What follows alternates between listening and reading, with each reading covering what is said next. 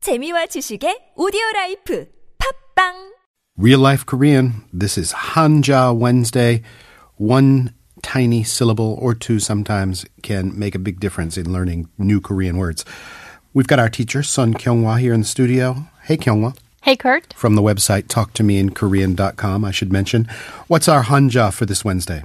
Last month I mentioned that year end is called 연말 because 연 means year and 말 means end or the last. Today, let me introduce how to say the beginning of the year in Korean. I know. Cho.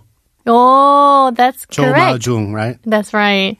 T- Um, we already know how to say year in Hanja, which is 연, and how to say beginning, 초. So there are a few Chinese characters that mean beginning, but the one that is used when people say the beginning of the year is 초. So the beginning of the year is 연초, and the beginning of the month is 월초, and the beginning of the week is 주초. I'm seeing a pattern here. Yes. Okay.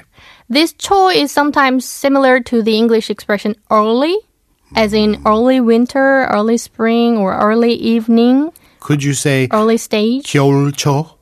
You say 초 겨울. Cho Kyol. Yes. Okay. Early winter is 초 겨울, and early evening is 초 저녁.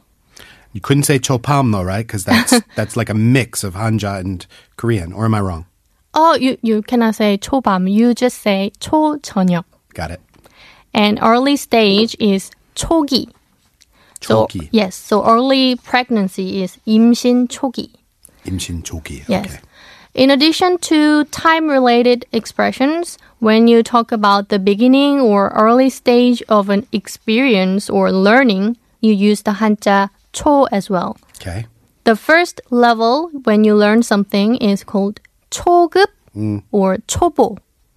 All right. 급 means level and po means step. So first level, first step. Mm-hmm. And if you add the word 자 meaning person to 초급 or 초보, it becomes 초급자 or 초보자. You have to use cha or could you use sang? Could you say could you say chogup sang? Or Oh, you can say 초급생, but you cannot say 초보생. If You can only say 초급생. Really? Yeah. Okay. Very good. Uh, So 초급자 and 초보자 means beginner. And I would say 초보 and 초보자 are used more often in everyday conversations than 초급 and 초급자 because they sound more casual. Got it. And you can see many advertisements for English beginners in Korea and they often say 왕 초보. Uh Wang sounds like king to me. Is it Yes. like beginner king? Yeah, king beginner. 왕 is king, so 왕 초보 is a slang expression that means total beginners. King of beginners. Yes. Okay. Also, when a driver is an inexperienced driver, they often put up a sign saying 초보 운전. Big warning label in the back of the car so you know to stay far away basically. That's right. Give them lots of room. they may break suddenly, I say from experience. Okay, Wang Chobo. I want to remember that. The king of beginners, uh, total beginner, as it were. right. Chogup. So lessons for total beginners are usually 왕 초보 lesson or 왕 초보 수업. Okay. Well, Hanja, it always clues me into some new words. I will know Cho always means the early start of things or the beginning from here on out. Thanks, Ken I'll See you tomorrow. I'll see you tomorrow.